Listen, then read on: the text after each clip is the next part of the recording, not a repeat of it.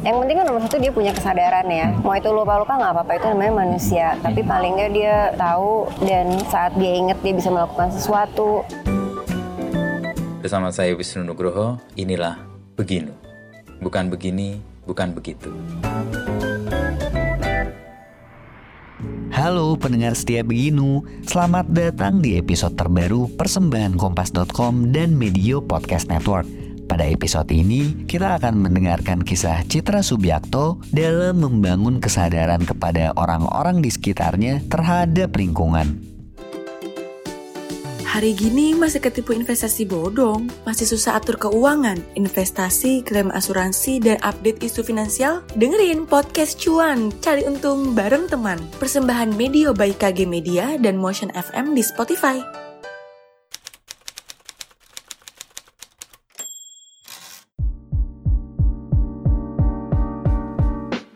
Kalau kita punya uh, keprihatinan gitu ya, kan pengennya emang keprihatinan itu menjadi keprihatinan bersama. Nah menurut Mbak Iya. Citra di Indonesia keprihatinan ini meluas cukup masif atau ya meluas tapi kok gitu-gitu aja atau pengalaman selama ini gimana? sebenarnya kalau yang muda-muda eh, kaum muda sih saya cukup Lebih- angkat topi ya mereka sangat Punya paham ya. mungkin karena ada dunia digital juga ya Oke. jadi eh, dengan sosial media mereka sangat Well lebih pinter dibandingin yang udah Generasi lebih tua kita. ya. Iya. Generasi kita. Gitu. Kita jadi segenerasi kayak apa? iya.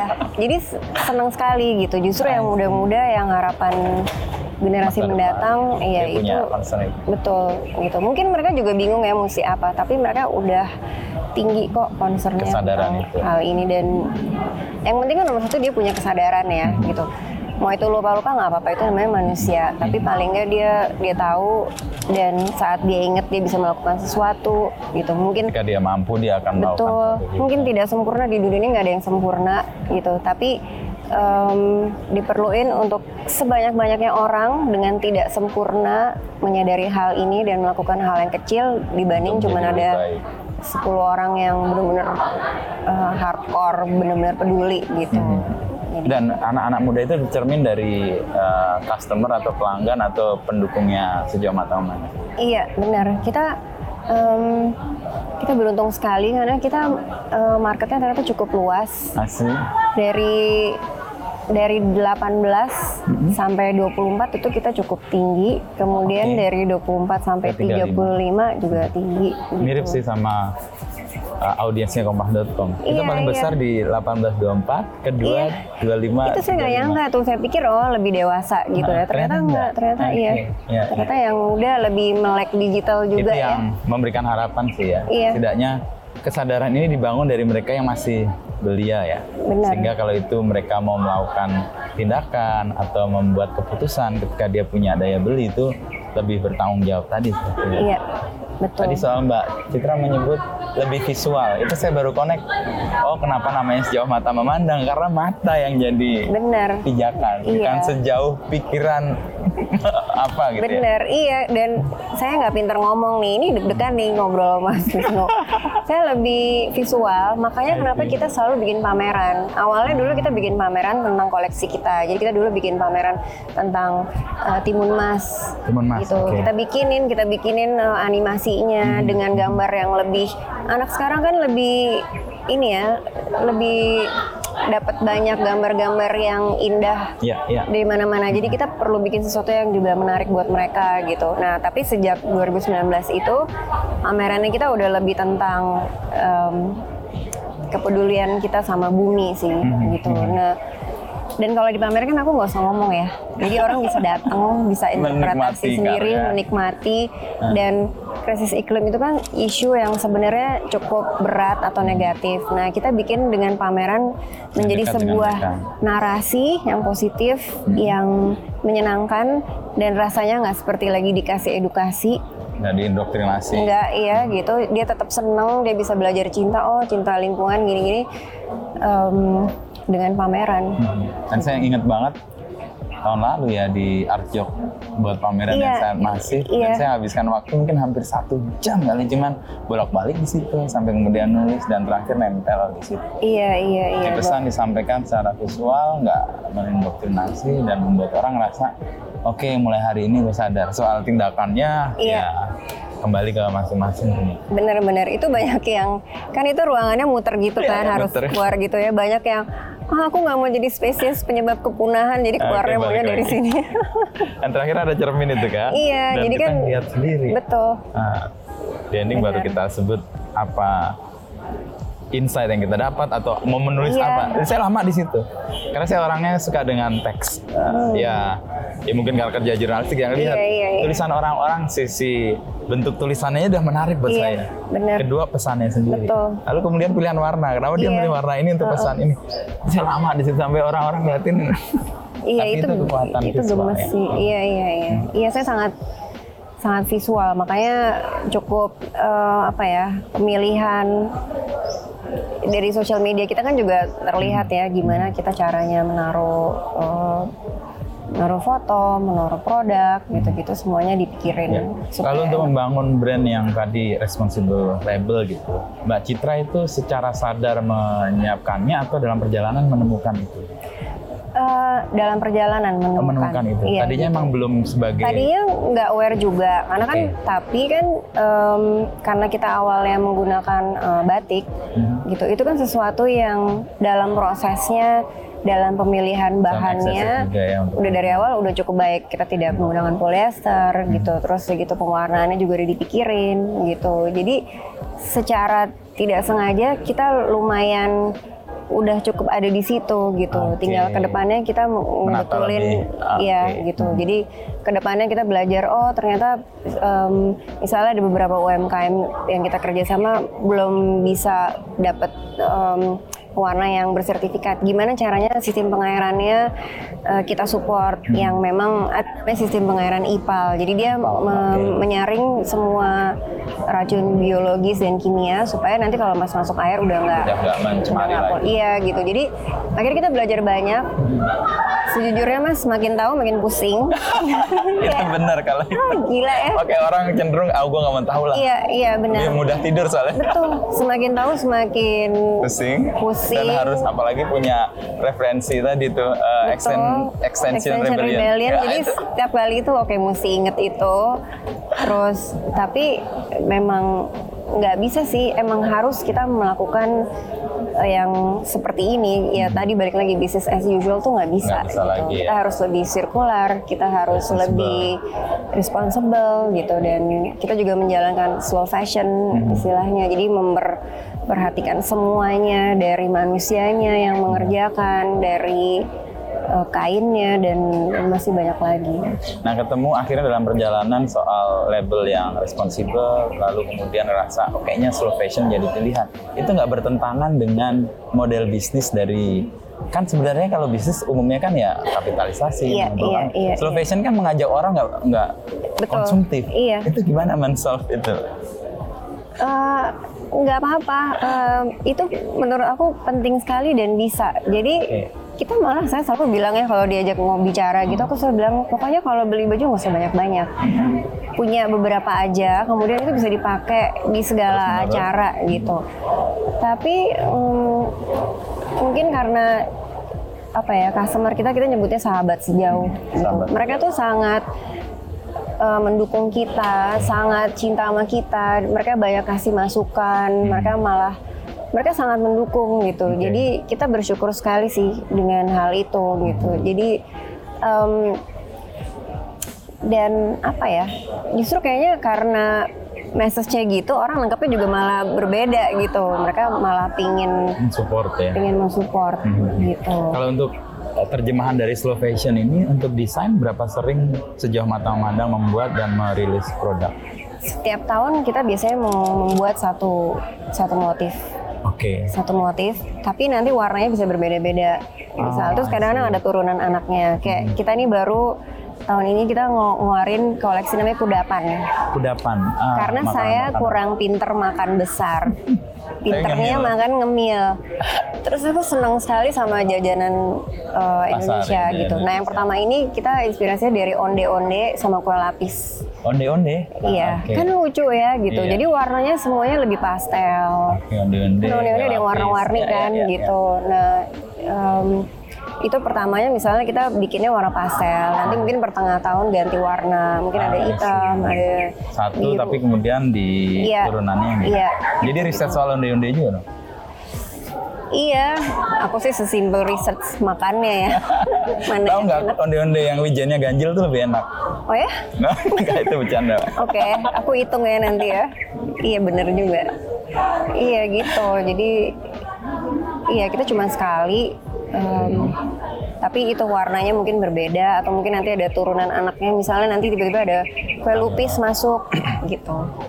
Dan satu yang saya tadi ngobrol dengan Mbak Citra soal teman saya yang pakai scarf yang kayak jadi ikonik ternyata. Iya iya iya. Iya. Peran entah influencer atau peran tokoh-tokoh yang punya keresahan yang sama untuk menggunakan produk ini sejauh mana ini bisa membuat ide atau narasi besar dari concern sejauh mata mandang ini tersebar. Itu bagus sekali ya. Kita mulai bekerja sama tuh dengan eh, tokoh-tokoh ini lebih sering sejak bikin pameran laut kita. Jadi di laut kita kita ajak mereka untuk berbicara Oke. tentang eh, laut, tentang ada sampah mikroplastik tuh apa gitu. Dan banyak dari teman-teman yang kita ajak malah baru tahu juga. Jadi mereka malah wah iya aku juga pengen belajar Ah, dong dan pengen lebih tahu Ada lebih minat yang iya mereka gitu. Jadi ya. Bener gitu. Jadi mm, dan kita bekerja sama memang dengan tokoh-tokoh yang menurut kita memang Punya concern yang sama. memang peduli, Oke. memang senang dengan narasi yang positif. Hmm. Kemudian em, apa ya? punya visi-visi yang yang baik Mhm. gitu karena kita senangnya gitu kita senangnya oke kita ngomongin hal-hal yang positif aja dunia ini udah penuh dengan negatif kita nggak usah ikutan Menambahi lagi. menambahkan. Justru kita bikin isu yang negatif ini jadi sesuatu yang positif. Eh, jadi kita memilih eh, teman-teman tokoh yang yang memang mereka dalam berkarya juga bagus. Em, dan itu memang sangat berpengaruh sih Hmm. gitu ternyata gitu Untuk sebenarnya kerja kita em, mengajak benar-benar karena ingin menyampaikan isu ini gitu Masuk. tapi ternyata sangat luas dan orang-orang senang banget tadi Mas Wisnu ngomongin tentang si scarf ayam itu Iya, dipakai oleh cinta. Iya, itu juga waktu itu saya menjadi em, apa untuk eh, waktu itu saya bekerja di film itu gitu. Saya Bisa jadi di? di film Ah, oke. eh, ADC 2 itu saya bekerja untuk film itu untuk bagian busana. Hmm. Kemudian waktu itu sutradaranya Mas Riri dia sederhana, "Hmm, cinta harus jalan seharian em, Di Jogja. di Jogja, tapi mungkin agak dingin. Tapi kan nggak mungkin pakai jaket ya, karena Kayak kayaknya udah tahu, iya gitu. Jadi saya pikir oke dia bawa scarf aja gitu. Jadi itu sesuatu yang sangat sederhana. Ternyata setelah itu eh, orang-orang mencari dan saya mau pakai scarf yang dipakai cinta supaya rasanya seperti jalan-jalan sama Rangga. Jadi kayak wow oke. eh, Impactnya seperti itu Iya, ya. Dan nggak gitu. terduga sama sekali. Nggak Dan nggak by design itu kan. dan enggak gitu dan ternyata memang ayam itu orang Indonesia sangat seneng ya Dekat ya. gitu jadi apa pun Proximity, kalau ada ayamnya kayaknya mereka pasti suka gitu akhirnya dia menjadi semacam maskotnya kita juga gitu si Makanya ayam logonya sejauh mata mandang itu kan iya ayam. ada di mana-mana iya I see. Oke, jadi faktor orang yang dipilih sebagai kayak influencer itu adalah orang-orang yang memang punya value dan punya keprihatinan yang sama ya. iya Nggak sembarang juga artinya. iya iya Agak picky juga untuk ini ya. iya lumayan Tapi itu memang demi sebuah usaha merawat sesuatu ya. Takutnya kan yang dipakai cuman permukaannya aja Iya, dalam benar. perilaku hariannya malah Iya, berbeda dan bisa betul. memukul balik. Benar, kita kan nggak mau itu cuman pencitraan ya. Hmm. Mungkin dia bisa tetap belajar dan ya lupa-lupa juga nggak apa-apa. Tapi palingnya dia udah sadar akan hal itu. Dan Iya. kalau kita lihat perjalanan ya, eh, apa yang kemudian kan tadi label responsible itu kan tertemukan dalam perjalanan. Iya. Dan sekarang malah jadi identitas tuh. Kalau Iya. saya ngeliat sejauh mata mandang itu apa sih? Oh brand fashion yang peduli dengan lingkungan itu kan jadi unique value proposition Iya, iya, iya. dari sejauh mata memandang. Iya betul. Mhm. Em, perjalanannya panjang dan menarik. Contohnya, tadi kan kita cerita eh, kita ada program eh, menanam pohon di Ya, Leuser. ya, di Leuser tadi. itu. Itu mas gara-gara saya nonton eh, dokumenter Before the Flood yang Ah, dibuat oke. oleh Leonardo Ya, DiCaprio. Leonardo DiCaprio salah satu. Kemudian tokoh. saya di situ melihat ada seorang perempuan di Aceh berambut hijau bertem- dan dia adalah pimpinan eh, komunitas. HK Sumatera di yang mengurusi tentang Taman Nasional di Leuser. Kemudian Leonardo udah ketemu dia, sebentar saya orang Indonesia nggak tahu dia, Hmm. gitu. Saya kayak merasa, ditampar. iya, saya kayak ditampar, kayak "Ah, gila, masa saya nggak tahu dia, sementara orang dari luar tahu dia, gitu. Jadi abis itu saya cari tahu, saya hubungi dia, mau kenalan, pengen belajar, pengen banyak tahu apa sih yang bisa kita Lakukan bersama. lakukan. Padahal kita nih jauh nih kita kan tinggalnya di di kota nggak ada hubungannya sama hutan. Orang-orang juga suka nanya kenapa sih kayak sekarang kita lagi ada pameran? Kenapa sih? Atau di Arjok Ya. kenapa ngomongin hutan? Gitu. Karena eh, contohnya air minum yang kita minum sehari-hari di botol-botol itu galonan itu kan semua dari hutan. Persis. jadi itu sangat eh, deket, ya Dekat dengan pengalaman dengan harian kehidupan kita. kita sehari-hari tapi kita nggak tahu. Maksudnya kita nggak ngeh ya akan hal itu gitu. Jadi dari Farwiza saya belajar banyak sekali. Kemudian kita sama-sama bikin program menanam uh, pohon. Jadi setiap pembelian produk sejauh menanam pohon di situ. Leuser. dan saya diajak ke Leuser Wah, itu pengalaman yang indah Membukakan sekali mata sih. juga ya? Iya, iya, itu kayak apa eh, kuping kita cuma mendengar burung yang kayaknya suara rebutan alam. mau ngomong gitu, terus suara alam, terus Wah itu ketemu orang hutan, meditatif banget itu pasti. ketemu suasana. ular apa segala macam. Aku yang kayak mereka kayak kamu nggak takut ketemu ular? Nggak apa-apa, mendingan dimakan ular matinya daripada ditabrak mobil mungkin di kota. Maksudnya, kayak saya seneng banget ada di Oke, situ oke. gitu. Jadi saya sangat berterima kasih dengan eh, dengan Farwiza, dengan tokoh-tokoh yang membuka eh, mata kita lebih banyak, iya ya. gitu. Dan mereka berbuat dan berjuang lebih keras di lapangan daripada. Dan kayak nampar kita ya selama benar ini benar gitu aja? jadi kita yang di kota apa sih yang bisa kita lakukan apa yang bisa kita paling hal-hal kecil yang bisa kita lakuin untuk mendukung mereka gitu Kalau baik ke sejauh mata mandang, kalau tadi kita melihat Leonardo DiCaprio dan isu lingkungan yang membuat mata orang terbuka dengan isu-isu yang sejauh ini tidak jadi eh, kepedulian, tapi ternyata dekat dengan kita. Nah, Iya. kalau di sejauh mata mandang, siapa tokoh-tokoh seperti Leonardo DiCaprio yang menggotong value atau nilai-nilai sejauh mata mandang sehingga orang ngeh, oh slow fashion, oh circular economy, oh labor responsible. Ya, Boleh disebut nama kalau banyak kita bisa dan dari lintas uh, profesi yang berbeda ya. Pertama kita dengan Tiza Mafira, Hmm. Tiza dia ketua Mafira. dari apa Ikatan Diet Kantong Plastik Indonesia. Ya, ya. Pada saat pameran kita pertama, Dia terlibat. kita belajar dari dia. Oke. Kita bikin acara rampok plastik di Car Free Day, terus kemudian plastik itu kita pakai Betul. untuk uh, pameran gitu dan kemudian ada Sweetenia Puspa, dia Divers Clean Eh, Action. saya kenal itu masih Iya. muda. Kita juga pakai plastik-plastiknya dia yang dikumpulin dari laut Iya, untuk iya. di Di pameran. Berau atau di mana dia? Iya. Kemudian juga dari Kakak Sleng, dia dari Kakak Pandu Sleng. Laut gitu. Dia Justru dari konsisten untuk ke mana-mana bawa. Benar, justru saya dikenalkan dengan Tiza dan eh, Tenia dari, dari kakak. kakak.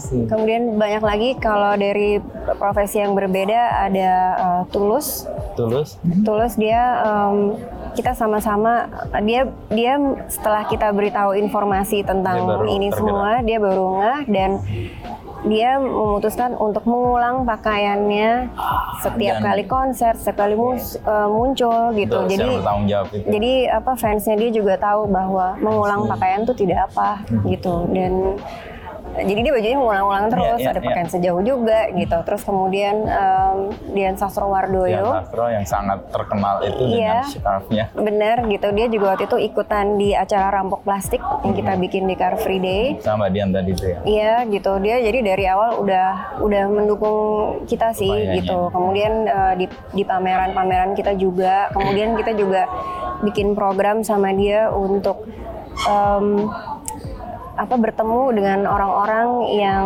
sudah melakukan apa ya gerakan-gerakan slow living ini misalnya bertemu dengan eh, agradaya atau Ya. dengan eh, Murakabi itu ya. Iya, murakabi gitu-gitu banyak gitu. Jadi kita bekerja sama salah satunya dengan mereka gitu. Jadi beragam Dan masih orang, banyak lagi, lagi. Dan itu menjadi kayak tadi extension rebellionnya jadi Iya, benar. lewat mereka kan mereka Lebih- followernya gede iya. atau pengaruhnya setidaknya Betul. lebih besar ya Betul, itu lebih luas juga lagi, ya benar. untuk meluaskan gitu dan mereka kan juga orang-orang yang sangat humble sangat eh, sederhana juga pin- pintar gitu jadi bekerja sama dengan mereka sangat eh, apa ya effortless gitu rasanya nggak susah cuman ngobrol sedikit oh, oke mereka oke sudah aku ngerti iya gitu menjadi kayak ambasador lah Iya, ya atau iya, orang iya, yang iya, iya. menyuarakan tadi kegelisahan dari sejak Iya. mata memandang. Terima kasih telah mendengarkan podcast Beginu. Nantikan obrolan Wisnu Nugroho bersama narasumber inspiratif lainnya.